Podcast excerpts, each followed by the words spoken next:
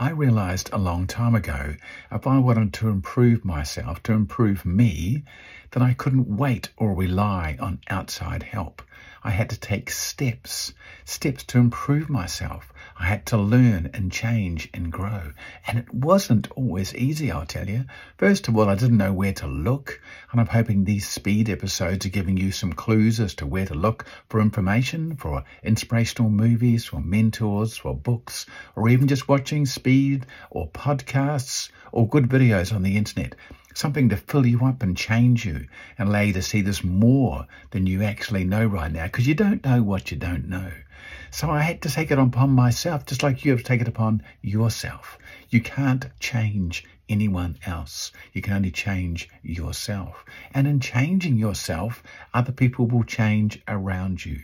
We've spoken about that before, like ripples in a pond, isn't it? You throw a stone into a pond and watch the ripples go out.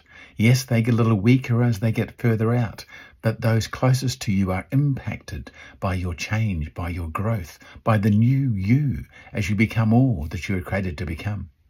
You'll be amazed once you step in. Don't wait. Don't keep waiting for somebody else to show you what to do. Make a decision. Will you make mistakes? Yes.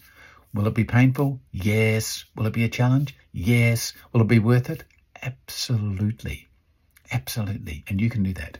You can do it. I believe in you. You're listening and watching an episode of Speed, short, powerful episodes of enthusiasm and determination. Have an awesome day. Thanks for watching. Bye bye.